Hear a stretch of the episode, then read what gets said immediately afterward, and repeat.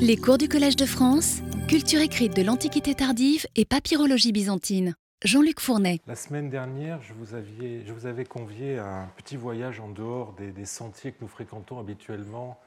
Euh, nous sommes allés euh, au Proche-Orient euh, et je vous avais présenté la situation linguistique que documentent les papyrus juridiques et aussi judiciaires, parce qu'on avait parlé de pétition, du IIIe siècle de Doura Europos et du Moyen Euphrate. Et euh, nous avions vu que l'usage des dialectes euh, araméens, notamment le syriaque, y est très présent et dénote une situation qui est à l'opposé de ce qui se passe euh, au même moment ou un peu plus tard en Égypte.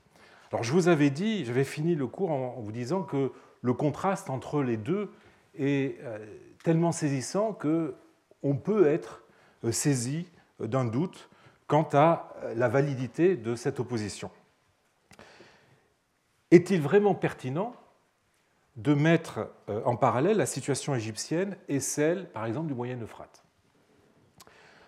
Les documents syriaques du Moyen-Euphrate, comme ceux d'ailleurs de, Judée, en araméen, hébreu et nabatéen, plus d'un siècle auparavant, et qui sont édités dans le volume des papyrus de Yadin, ou Babata, sont-ils euh, la preuve d'un usage normal des langues euh, vernaculaires en contexte juridique, ou bien plutôt la rémanence d'usage euh, en vigueur avant la domination romaine? Les papyrus de l'Euphrate, du Moyen Euphrate, entièrement rédigés en syriaque, datent, vous en souvenez, de 240-243, soit seulement 30 ans après que l'Osroène, fut devenue romaine en 212-213, avec la déposition euh, du roi euh, Abgar, tandis que les derniers témoignages de l'emploi du syriaque, qui datent de 244-252, se limitent à des souscriptions dans des actes désormais rédigés en grec. Le fait que nous n'avons plus rien après le milieu du IIIe siècle semblerait confirmer la thèse d'une survivance euh, d'usage antérieur au rattachement à l'Empire romain. C'est l'opinion euh, qu'a euh, défendue il n'y a pas si longtemps que ça Fergus Millar dans une étude de 2011 sur le grec et le syriaque à Édesse et dans l'Osroène, 213-363, dans une revue intitulée Scripta Classica Israelica, et qui a été, euh, étude qui a été reprise dans, euh, son recueil d'études de 2004-2014, publié en 2015. Donc Fergus Millar avait euh, défendu cette opinion dans le sillage d'ailleurs de la position qu'avait adoptée le papyrologue Naphtali Lewis au sujet des papyrus plus anciens de Judée dans un article intitulé La fin des documents araméens dans la région de la mer Morte publié dans la même revue, hein, Scripta euh, Classica Israelica de 2001. Alors je cite euh, Fergus Millar. Ce que nous rencontrons ici est très proche de ce qui se passe quand la monarchie nabatéenne euh, devint la province romaine d'Arabie. On y trouve des documents nabatéens très élaborés, datant de la fin de la période royale, mais le grec prend rapidement le dessus en tant que langue établie de la pratique documentaire publique. Dans le cas d'Édesse, il est frappant que dans le document de 243, le syriaque soit encore utilisé pour le texte principal, mais dans ceux de 249 et 250, il a été remplacé par le grec, le syriaque étant confiné aux souscriptions et déclarations de témoins. Fin de citation. Appliqué à la situation égyptienne, un tel raisonnement pourrait être conforté à contrario par l'absence totale du copte juridique, puisqu'apparu après euh, la domination romaine, le copte n'aurait pas eu la possibilité de se développer de façon autonome avant d'être soumis à l'autorité musulmane, dirais-je, du grec, maintenue par euh, les nouveaux conquérants comme unique langue officielle. J'aurai l'occasion d'y revenir.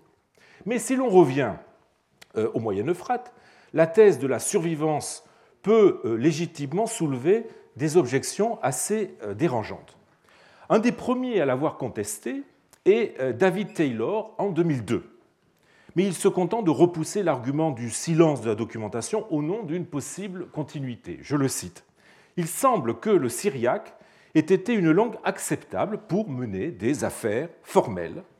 Euh, il pense évidemment aux contrats, aux actes juridiques, et il est possible que cette pratique se poursuive bien plus longtemps que ne le suggèrent les preuves fournies par la documentation actuellement disponible. Car, contre toute attente, et contrairement à ce qu'affirment certaines études récentes, ces parchemins, et là il fait allusion euh, aux documents syriaques de la Mésopotamie du IIIe siècle, euh, ces parchemins ne sont pas écrits dans l'écriture livresque formelle connue sous le nom d'Estrangela, euh, l'écriture de tous les autres manuscrits conservés jusqu'au 8e, 9e siècle, mais dans une main documentaire ou administrative cursive appelée Certa, qui réapparaît à cette date et devient l'écriture littéraire prédominante parmi les Syriens orthodoxes. Le fait, continue-t-il, le fait qu'entre-temps, elle ait connu une existence continue en dehors de la tradition manuscrite principale, vraisemblablement dans des textes commerciaux ou administratifs, qui n'ont pas survécu, est clairement attesté par un manuscrit de 509 et il fait ici allusion à un texte euh, du British Museum, euh, dans lequel elle est employée dans le colophon. Fin de citation. Taylor, vous le voyez, prêche pour une continuité, mais souterraine, non documentée, et qui expliquerait la résurgence d'un certain type d'écriture euh, informelle, d'écriture documentaire. Roger Bagnall est revenu sur le sujet en 2011 en développant deux euh, objections à la thèse de la survivance. Je le cite. On peut objecter, dit-il, qu'Édesse et le Moyen Euphrate avaient été sous euh, domination romaine pendant une période relativement courte dans les années 240 et 250, et l'extinction euh, des contrats vernaculaires aurait pu avoir lieu peu de temps après que l'emprise romaine se fût resserrée dans la région de la mer Morte mais il y a deux contre-arguments importants. D'abord, dit-il, cette objection est fausse à l'égard de Doura, qui est en romaine depuis 166, et la personne qui a emporté à Édesse le contrat de vente d'esclaves a dû penser qu'il serait utilisable là-bas. Et il faut le souligner, la situation est à peu près la même qu'en Judée et en Arabie. Avec la chute de Doura devant les Sassanides, elle fut détruite en 256, les documents grecs et latins disparaissent en Syrie, tout comme les syriaques. Cela tient au problème de la survie des documents et, dans le cas de Doura, de la situation particulière d'une cité, manifestement pas à celui des pratiques anciennes. Deuxièmement, dit-il, il serait paradoxal que, euh, de supposer que les contrats syriaques qui suivent un modèle juridique et formulaire typiquement romain seraient apparus après l'avènement d'une domination romaine directe et aurait donc été le résultat de cette domination, tout en soutenant que leur disparition serait la conséquence du même événement. Anna Cotton, que j'ai déjà eu l'occasion de citer les semaines précédentes, avait déjà adopté la même position en 2009 pour les papyrus de Judée en réfutant la thèse de Lewis selon laquelle la domination romaine avait asphyxié l'usage juridique de l'araméen. Je la cite, le contrat juridique araméen en Syrie-Palestine est resté une pratique vivante et dynamique, au moins sous une certaine forme, euh, pour les siècles à venir, comme on doit le déduire des commentaires détaillés consacrés en hébreu à son formulaire dans la Mishnah. Hein, la Mishnah, vous le savez, la compilation écrite des lois euh, orales juives, et dans la euh, Tosefta, qui est le supplément à la Mishnah, il refera, dit-elle, surface, par exemple, dans les contrats tardifs de la Génisa du Caire. Vous savez que la Génisa du Caire est une euh, pièce de la synagogue Ben Ezra euh, du Caire euh, qui a servi de dépôt à partir du Xe siècle à environ 200 000 manuscrits hébreux, judéo-arabes et arabes qui datent de 870 jusqu'à 1880. Alors, d'autres objections peuvent être euh, avancées. La première est l'appui que donne l'épigraphie euh, à la thèse d'une vitalité des langues vernaculaires en dehors de la sphère purement privée. Nous avons vu que l'épigraphie publique d'expression copte est inexistante en Égypte. Or, il n'en va pas de même de l'épigraphie nabatéenne, de l'épigraphie palmyrénienne, ou même syriaque, et surtout syriaque, dirais-je, au Proche-Orient. Alors, on connaît le cas du fameux tarif, fiscal de Palmyre, un tarif d'octroi de 137 que le conseil de la cité de Palmyre a fait graver en grec et en palmyrénien, presque, et j'insiste bien là-dessus, presque 120 ans après que Palmyre eût été intégré à l'Empire romain. Euh, je vous renvoie pour ce tarif de Palmyre à l'étude de Matthews euh, de Tax Law of euh, Palmyra dans le Journal of Roman Studies de 1984 et à l'édition de ce tarif par Schiffman publié à Oxford en 2014. Alors je vous montre où ce tarif était installé. Donc vous voyez qu'il est sur l'agora, en plein milieu de la cité, on ne peut pas faire euh, plus central dans l'espace public. Euh, je vous montre aussi la façon dont les différentes parties constitutives de ce texte se présentent, hein, les parties en palmyrénien et les parties en grec. Ce tarif réglementait les droits perçus sur les marchandises importées et exportées. Il avait pour but d'éviter euh, les différends entre les collecteurs d'impôts d'un côté et de l'autre, euh, les marchands, euh, les négociants et autres personnes qui étaient soumises aux taxes douanières. Le Conseil ordonna ainsi que soient gravés et affichés dans un lieu public à la fois les nouveaux règlements et les anciens qu'ils ont remplacés.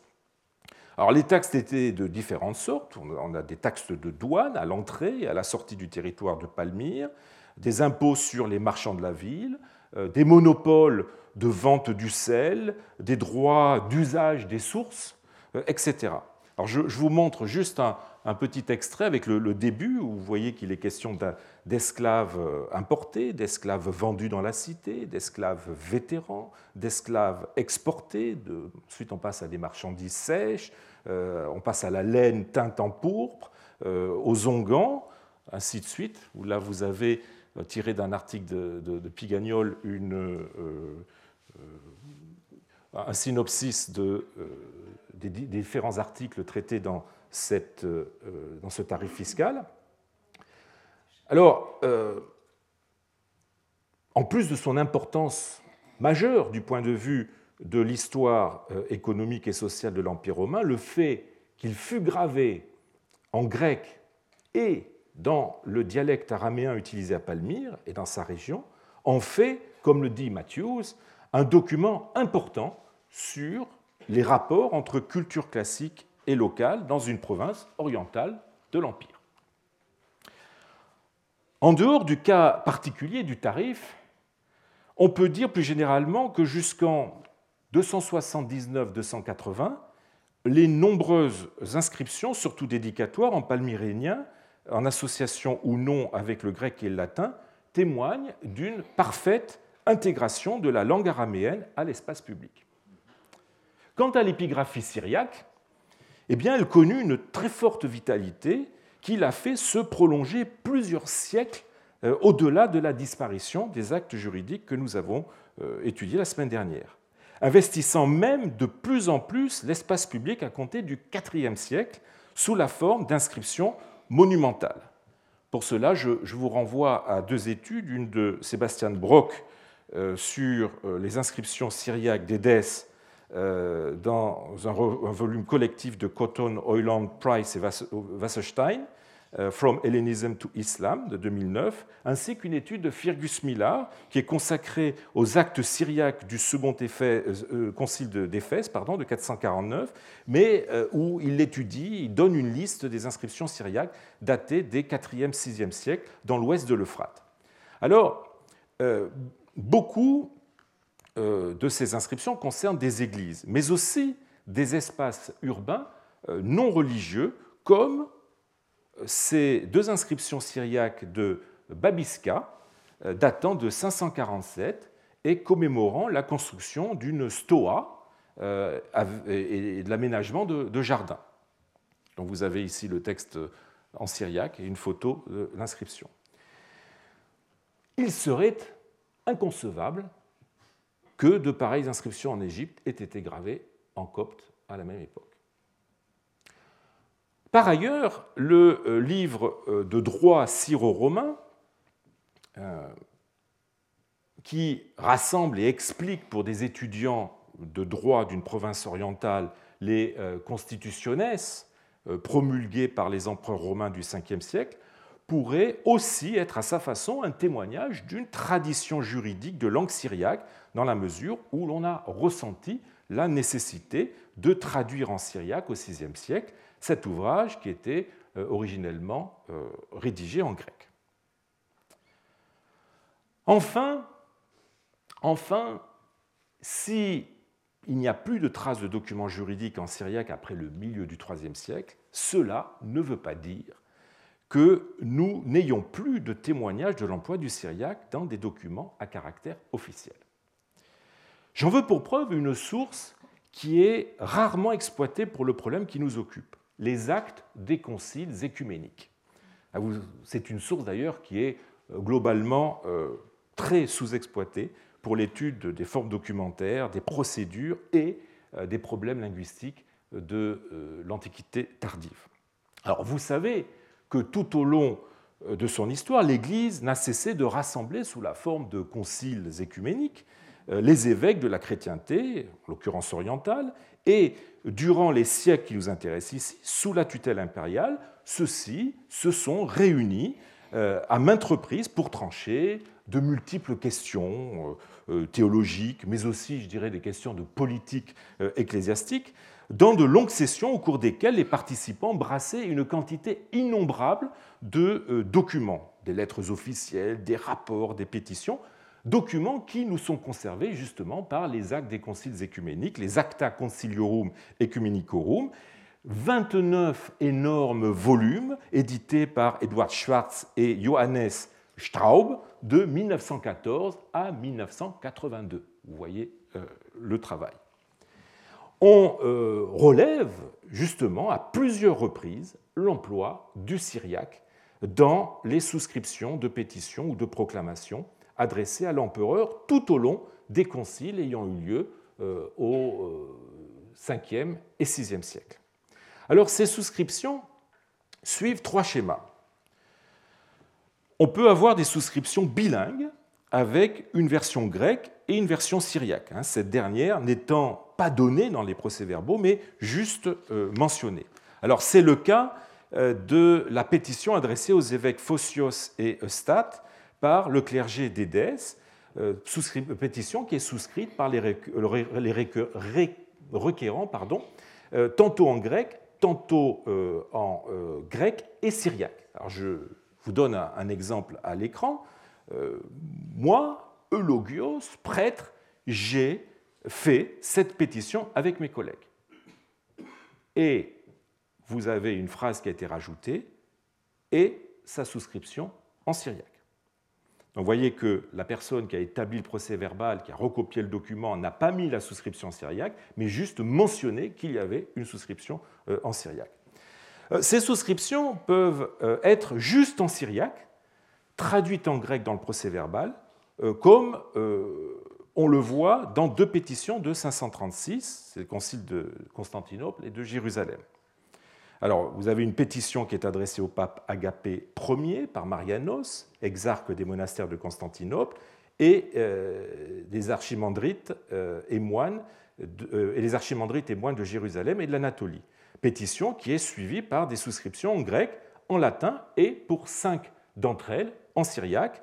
De même, euh, a-t-on une pétition euh, adressée par les évêques de Constantinople et du diocèse d'Anatolie au pape Agapé Ier, suivie de souscriptions dont deux sont en syriaque, et je vous en donne un exemple à l'écran. Moi, Jean, prêtre et archimandrite du monastère de Thomas, j'ai souscrit en syriaque. Alors évidemment, la souscription originale était en syriaque, mais la personne qui a transcrit euh, dans le procès verbal les actes cet acte pardon, s'est contenté de mettre une traduction en grec. Euh, enfin, ces souscriptions peuvent être juste mentionnées sans aucune traduction. et c'est le cas de la proclamation faite par le Concile de 536 et envoyée à l'empereur après avoir été souscrite par les membres en latin, en grec et en syriaque. Et dans ce dernier cas, les souscriptions sont indiquées par la mention souscription en lettres syriaques, upographai, dia, syriacon, grammaton. Mais contrairement aux exemples que j'ai cités précédemment, la traduction n'est pas donnée.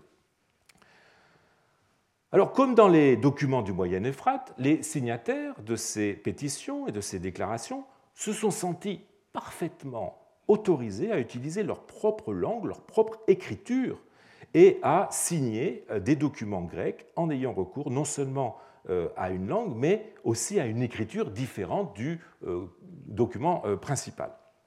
Le fait que ces textes sont rédigés dans un contexte ecclésiastique n'affaiblit absolument pas la portée de mon argumentation. Il s'agit de documents ayant toutes les caractéristiques de documents officiels. Les conciles, vous le savez, sont organisés euh, par euh, l'empereur. Euh, les séances se font en présence de fonctionnaires de la chancellerie impériale et les actes sont dressés selon des procédures et selon une diplomatique qui sont identiques à celles des documents de la sphère civile.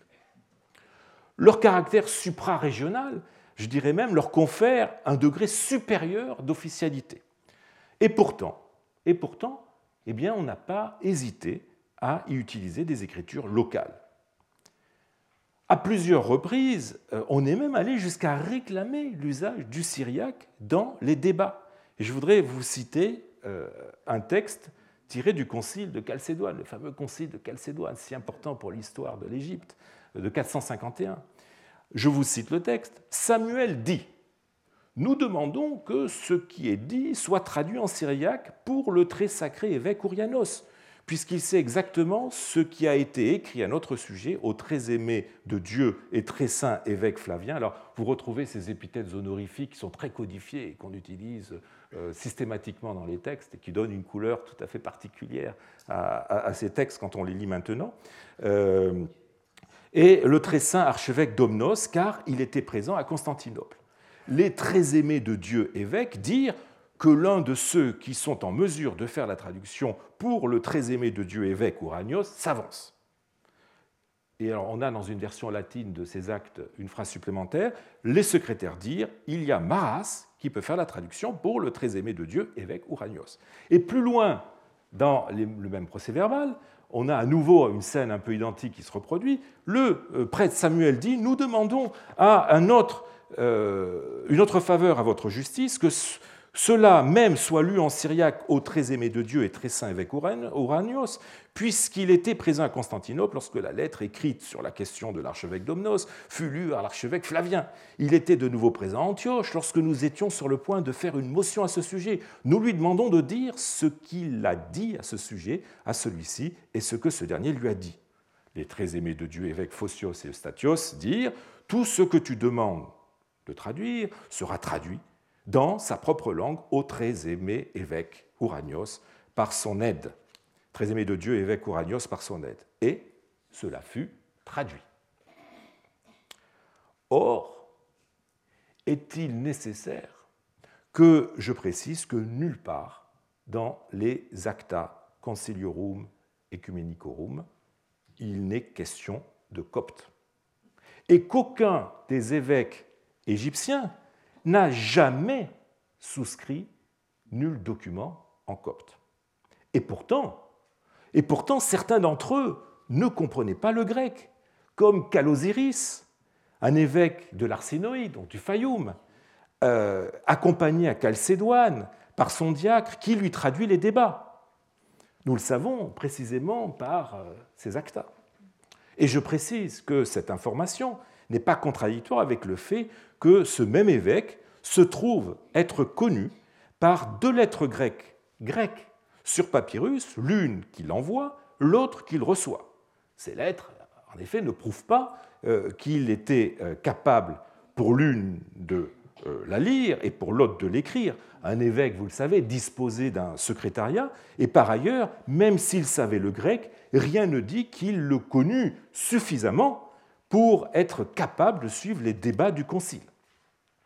Certains ont vu même dans le fait que Calosiris se fait traduire les débats du Concile une sorte de revendication identitaire euh, que l'usage du copte pouvait véhiculer devant le synode euh, des évêques, mais cela ne me paraît pas du tout vraisemblable, surtout précisément au moment où l'Église euh, n'a pas encore réellement, l'Église d'Égypte n'est pas encore rentrée totalement dans un processus schismatique. Toujours est-il qu'il y avait, vous le voyez, des évêques égyptiens qui ne connaissaient pas ou qui connaissaient mal le grec, mais qu'aucun d'entre eux n'a souscrit euh, le moindre document en copte. Il faut bien se résoudre à penser que, contrairement à ce qui se passe ailleurs euh, avec d'autres euh, langues locales des provinces de l'Empire romain d'Orient, eh bien, la langue égyptienne, elle, ne s'est pas vue conférer une reconnaissance officielle pendant les trois premiers siècles de son histoire et donc restée dans l'ombre des rapports privés. Euh, L'Égypte a donc bien été, en matière linguistique, sinon une anomalie, du moins une exception, et il reste évidemment à se demander pourquoi.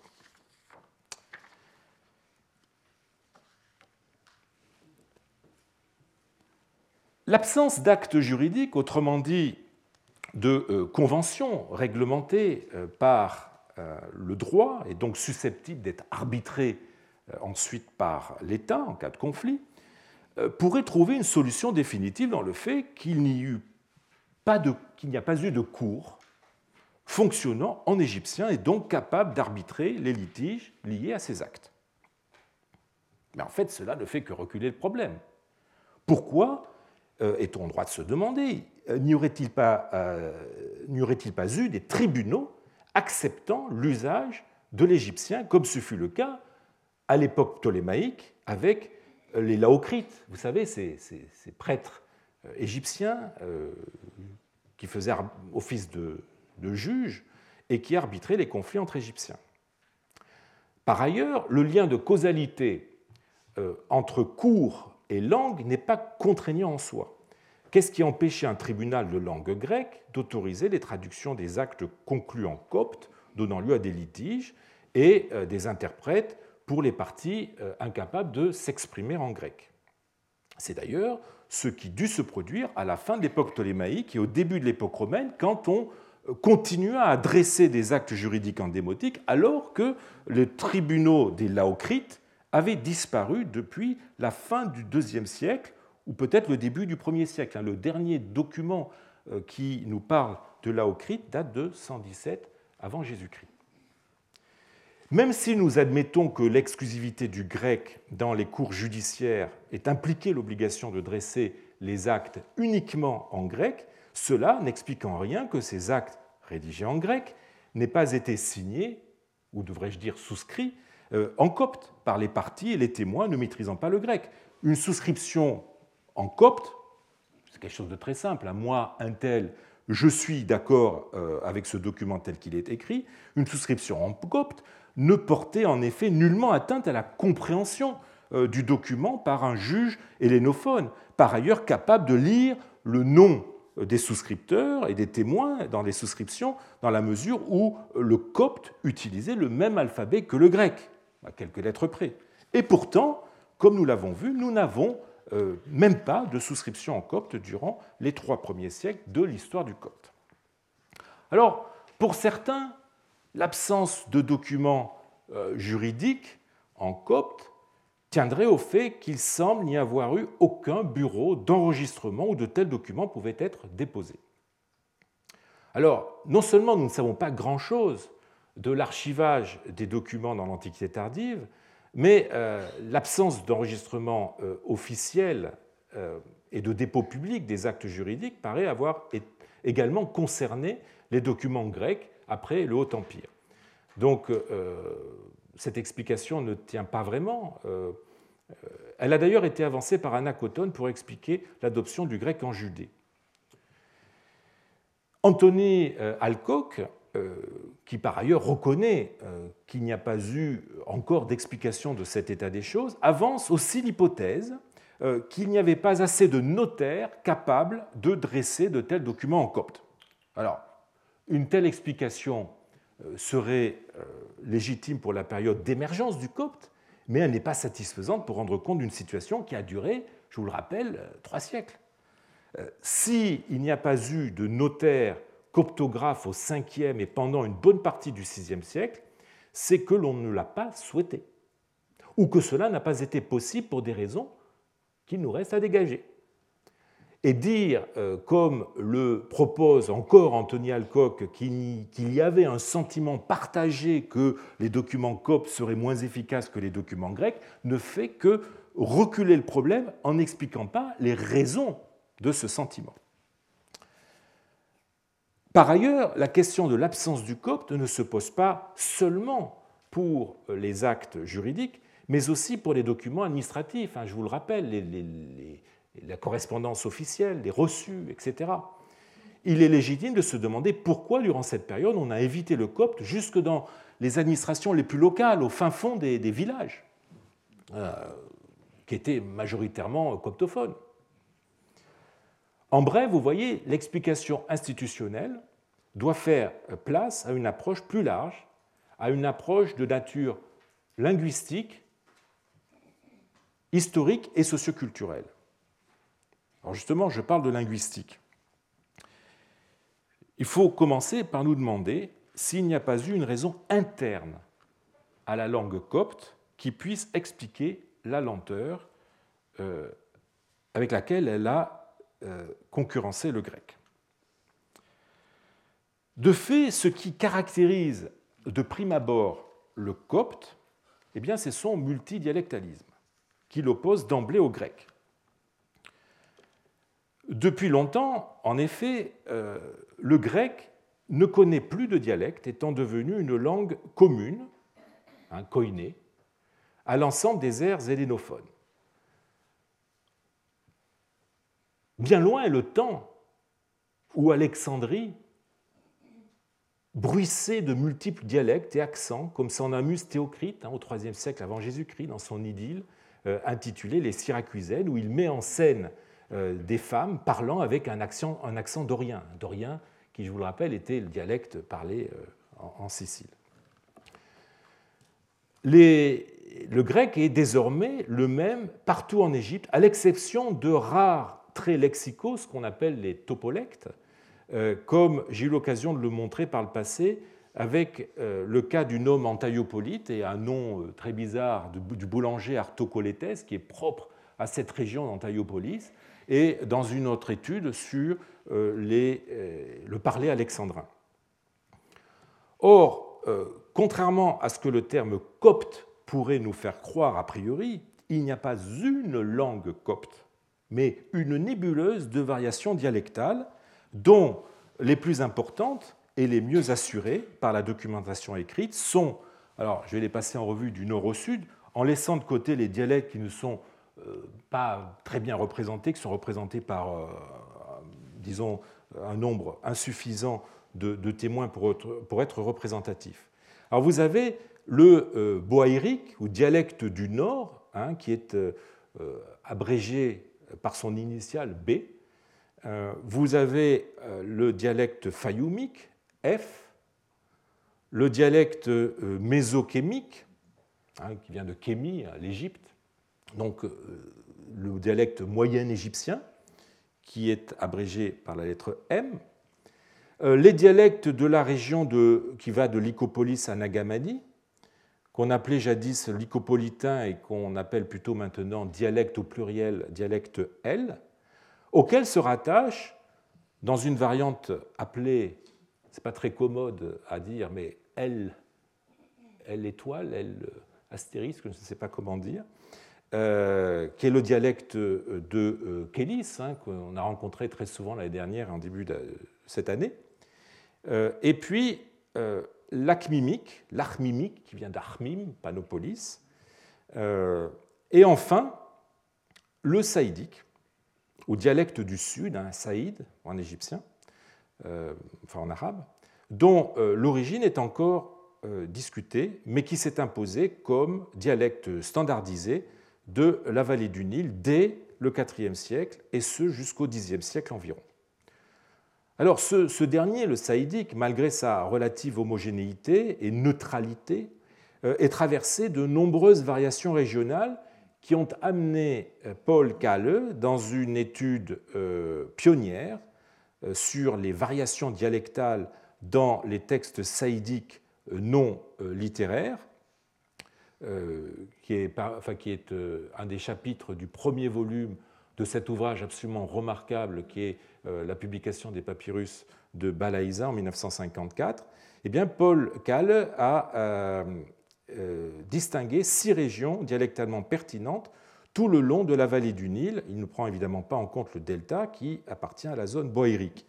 Alors, il distingue la zone A, du Caire au Fayoum, particulièrement Saqqara, la zone B, Fayoum et région d'Héracléopolis, la zone C d'Oxyrhynchos à Bawit, avec surtout euh, euh, les textes d'Hermopolis, euh, D d'Asyut à Abydos, notamment Balaïsa, Wadi Sarga et un village sur lequel j'aurai l'occasion de revenir, Aphrodité, E de Coptos à Armante, ce qu'on appelle la région thébaine, et en dehors de la carte, je suis désolé, c'est dessous, euh, la zone F d'Esna à Assouan.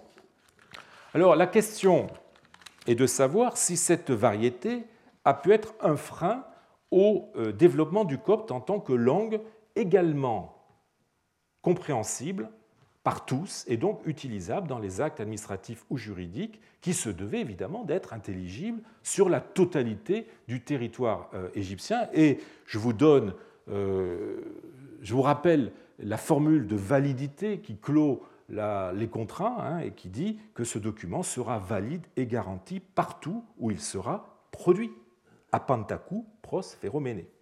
Formule euh, qui est usuelle dans les contrats d'Égypte du 6e, euh, 7e siècle, mais qui apparaît bien plus tôt dans les documents proche-orientaux, comme en témoigne le papyrus d'Oura 31, qui est de 204. L'Égypte, de par sa configuration allongé, a toujours été un pays de forte diversité, surtout entre le nord, le delta, et le sud, la vallée du Nil. J'aurai l'occasion d'y revenir. La lettre satirique de Hori à Aménopée, connue sous le nom de Papyrus Anastasie I, datant de la 19e dynastie, nous sommes donc au XIIIe siècle avant Jésus-Christ, stigmatisait déjà euh, les difficultés de communication entre nord et sud, euh, en disant euh, des propos incompréhensibles qui sont comme le discours d'un homme du delta avec un homme d'éléphantine.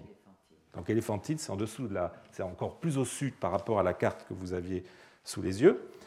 Euh, cette phrase célèbre, qui fait écho d'ailleurs à un passage du conte de Sinoué, 12e dynastie, nous sommes au 20e siècle avant Jésus-Christ, Sinoué, où le, le, conte de, Sinoué, où exilé en Palestine, Sinoué se sent étranger, dit-il, euh, comme euh, un, habitant du delta l'est à Éléphantine, eh bien, cette phrase est souvent citée comme preuve d'une intercompréhension limitée entre Égyptiens du Nord et Égyptiens du Sud. Elle a cependant été relativisée par Antonio Loprieno dans, un article euh, euh, intitulé, je traduis, euh, Remarques méthodologiques concernant le rôle des dialectes dans le développement linguistique de l'Égypte, publié dans les Göttinger Mitzellen de 1982, Loprieno y voit un topos littéraire en même temps qu'une assertion difficilement exploitable sur le plan linguistique. Il n'en reste pas moins vrai que le copte présente, selon les régions, une variété formelle. Qu'il suffise de reproduire le tableau donné par un des meilleurs spécialistes de la euh, dialectologie copte, le regretté Rudolf Kasser, dans une étude de 1990 destinée à proposer un système de référence standard des dialectes coptes. il choisit deux bouts de phrase, euh, enfin une phrase l'homme qui vit est et ce qui est à lui, et il donne la traduction euh, dans euh, un certain nombre de dialectes. Alors, vous avez euh, ça donne en boaïrique, alors vous m'excuserez, mon prononciation du copte n'est pas parfaite, feromi et oner, ou or, fait et shop naf. En fayoumique, ça donne pelomi. Pelomi et anar, awo, pet chap nef. En mésokémique, peromé et aner, awo, pet chap nef. En saïdique, peromé et oner, awo, pet shop naf. Dans les dialectes F, peromé et aner, awo, pet shop nef. En armimique, peromé et aner, aou, pet chop nef. Ces variations peuvent euh, parfois aboutir à des mots phonétiquement assez différents d'un euh, dialecte à l'autre. Alors là, vous avez le cas, par exemple, de la particule euh, et, qui, voyez, peut avoir la forme ou or en boaérique ou aou, ce qui est vraiment très différent dans les autres dialectes. Mais on peut avoir aussi d'autres exemples. J'en ai choisi vraiment au hasard le mot copte qui signifie là, emmaou en saïdique est emmeou en fayoumique, ou emmo euh, en armimique, ou emme en euh, mésokémique. Euh, le mot qui signifie tout peut, la forme nim habituellement, mais en fayoumique, nibi. Le mot qui signifie ou, ou interrogatif, ton, en boérique, c'est thon ou tehon plus exactement, en boérique, donc tout dans, par exemple, le dialecte euh, du Pébod Mercis, ou to, avec un omicron, euh, dans les dialectes L. Le mot qui signifie gauche, vous voyez, rebours en, saïdique et en fayoumique, peut avoir la forme kbir en armimique. Le mot qui signifie muet, empo en saïdique, eh bien, en dialecte L ou boérique, c'est ebo ou ebo en armimique. Donc, une grande variété. Euh, alors, cette variété que renvoient les textes de diverses régions, des diverses régions, est susceptible de deux interprétations, que l'on peut simplifier de la façon suivante, comme l'a fait euh, Rudolf Kasser dans euh, son article Alphabets coptique, dans la Coptic Encyclopédia de 1991, dans le dernier tome, hein, qui est consacré surtout à des problèmes de langue, volume 6. D'un côté, euh, il y aurait une unité phonologique du copte. Euh, en poussant cette hypothèse dans ses conséquences extrêmes, il faudrait admettre que, malgré son aspect orthographique fluctuant, cette langue n'est nullement divisée en une pluralité de dialectes.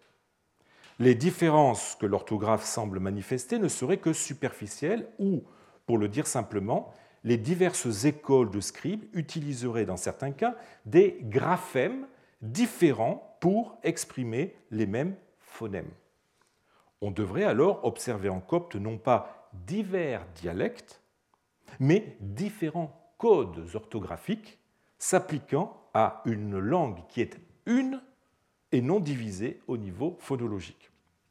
Alors malgré son caractère euh, économique et euh, pour une part vérifié, cette approche se heurte à d'innombrables impossibilités il est incontestable, par exemple, que le graphème euh, L euh, en fayoumique correspond au graphème euh, R en saïdique, sans que les deux ne puissent recouvrir la même réalité phonétique, c'est-à-dire le même phonème.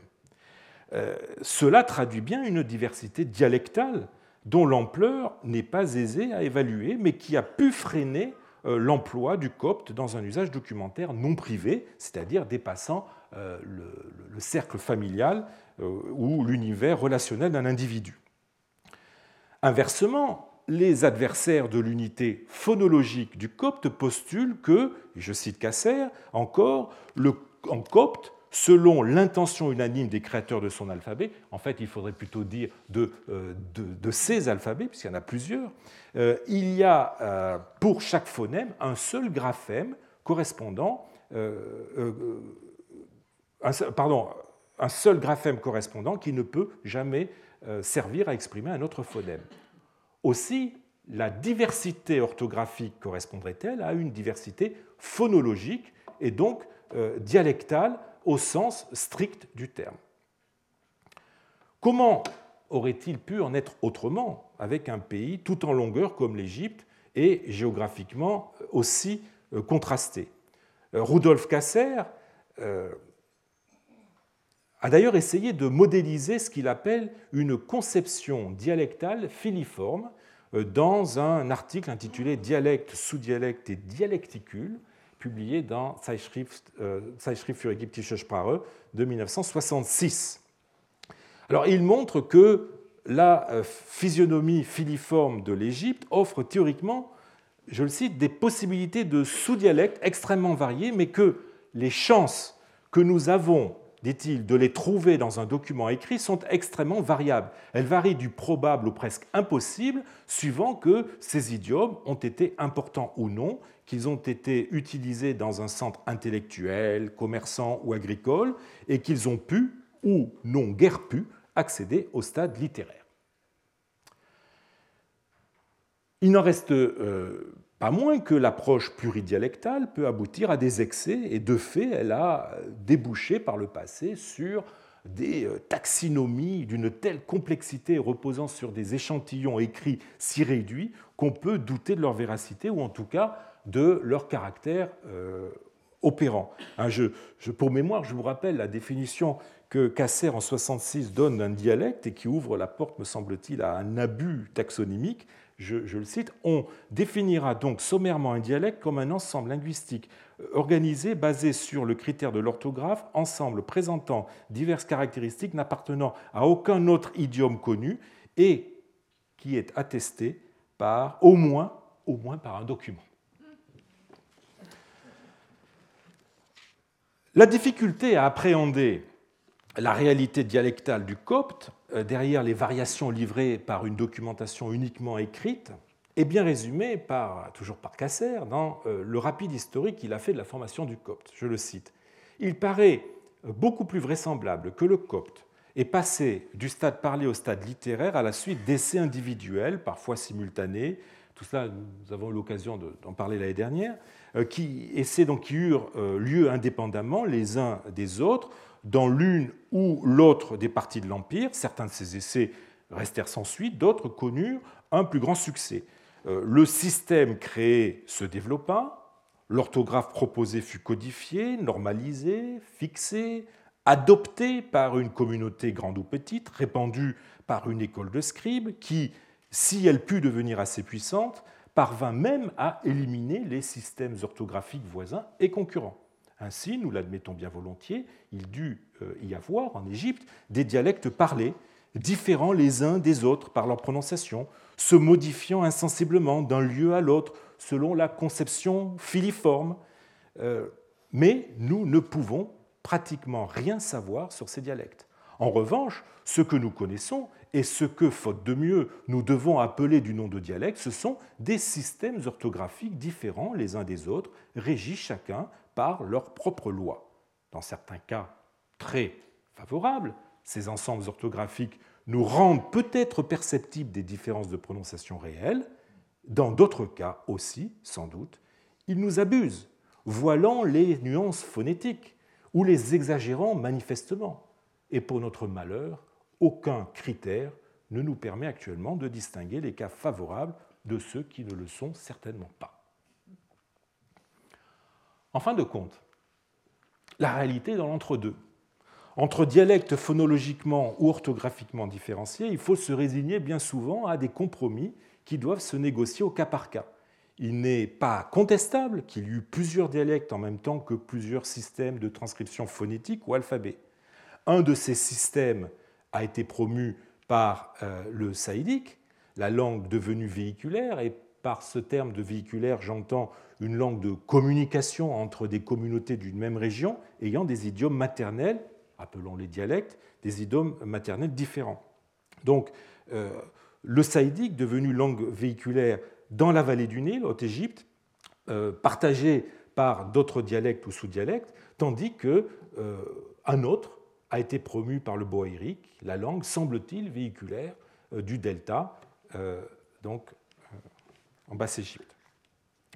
La réalité des différenciations formelles que renvoient euh, les textes coptes est donc complexe et elle est encore loin d'être bien comprise, d'autant que ces différenciations, loin de se cantonner au niveau orthographique, phonologique, voire morphologique, touchent aussi la syntaxe et le lexique, qui ont été beaucoup moins étudiés de ce point de vue.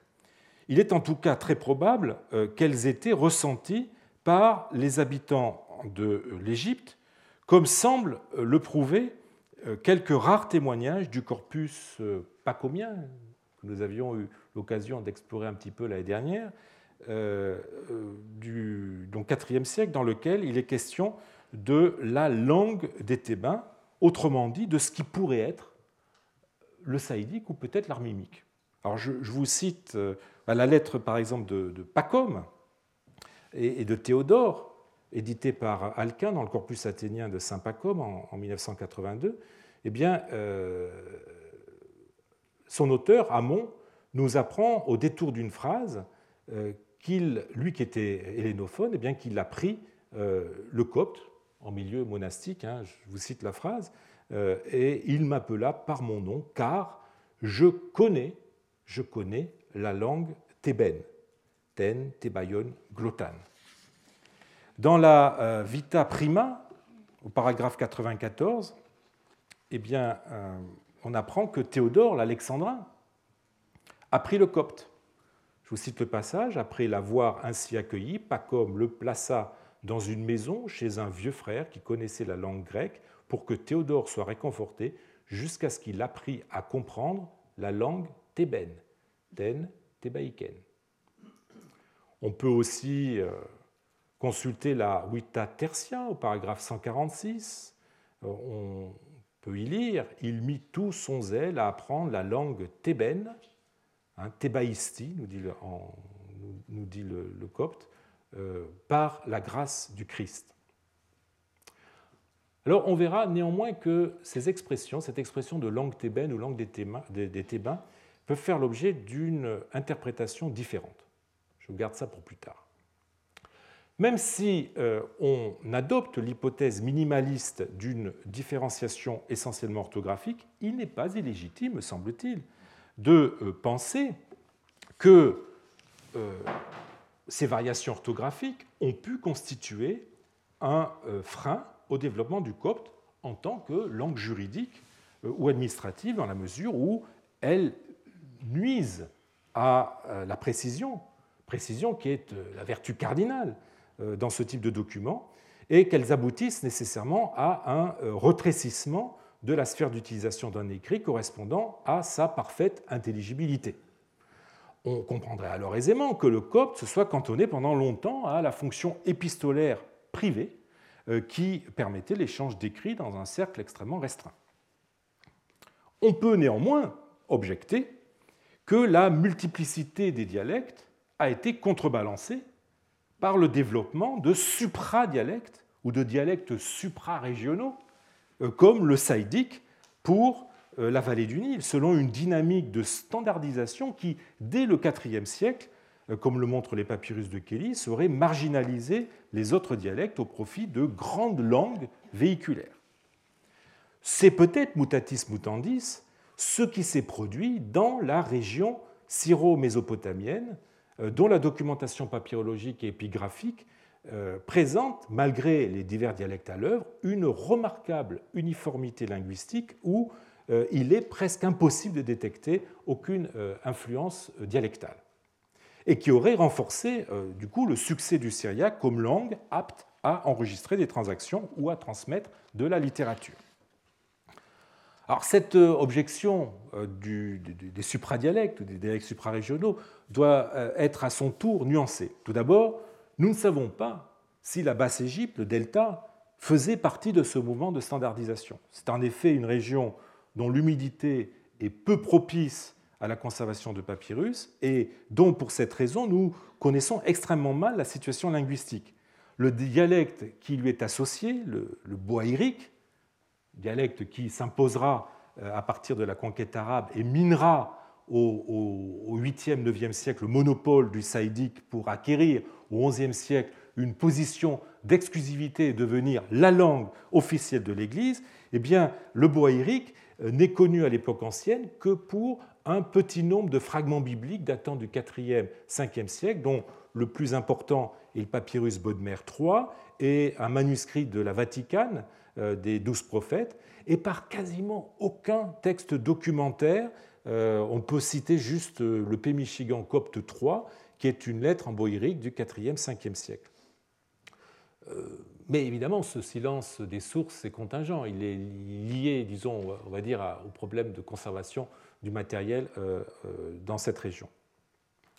Par ailleurs, si en Haute-Égypte le saïdique s'impose vite comme langue standard, ce dont témoignent les manuscrits littéraires, traduction de la Bible, etc., euh, les documents les plus proches de la langue parlée par les populations, les lettres, attestent encore tardivement de nombreux écarts par rapport à la norme saïdique. Alors, pour prendre un exemple datant de la fin de la période que nous considérons ici, le dossier des lettres d'Aphrodité, un village euh, de Moyenne-Égypte, lettre récemment éditée par Lorelei van der Heyden dans sa thèse, eh bien, ce dossier est truffé de traits dialectaux dessinant le profil d'une langue hybride, matinée de saïdique, d'armimique, de lycopolitain euh, et intermédiaire, on va dire, entre les dialectes du nord, boaïrique, fayoumique, mésochémique, et ceux du sud, saïdique et euh, l'armimique. Euh, je vous donne un exemple avec une lettre d'un fonctionnaire adressé au chef du village d'Aphrodité, Apollos, qui est écrite dans un copte très peu standardisé. La nature irrégulière de, la langue euh, de ces lettres, qui a récemment fait l'objet euh, d'une étude par Anne Boudor dans un article sorti il y a peu de temps, 2018, euh, ne met pas seulement en lumière un écart normatif entre langue des documents et langue des manuscrits littéraires, mais aussi d'importantes différences entre la langue écrite des divers rédacteurs de ces lettres. Ces, auteurs de lettres, ces rédacteurs de lettres, euh, communiquent entre eux dans un copte très hétérogène, dont les irrégularités par rapport à la prétendue norme saïdique sont très fluctuantes et frisent l'idiolecte. Euh, on serait tenté de croire a priori que plus on a affaire à des euh, scripteurs instruits, plus leur langue est standardisée. Mais ce lien entre standardisation et niveau d'éducation est démenti par les quatre lettres euh, d'Apollos, fils de Dioscore, que l'on a dans ce corpus des lettres d'Aphrodité. J'en donne deux à l'écran. La langue d'Apollos est incomplètement standardisée, comme le rappelle Anne Boudor dans l'étude que j'ai citée tout à l'heure, alors qu'on sait qu'il appartenait à l'élite de son village, dont il assura l'administration pendant des années et que son fils, le notaire poète que j'ai déjà eu l'occasion de citer, Dioscore, passe pour le meilleur représentant papyrologique des lettrés villageois de l'Empire euh, d'Orient. Euh,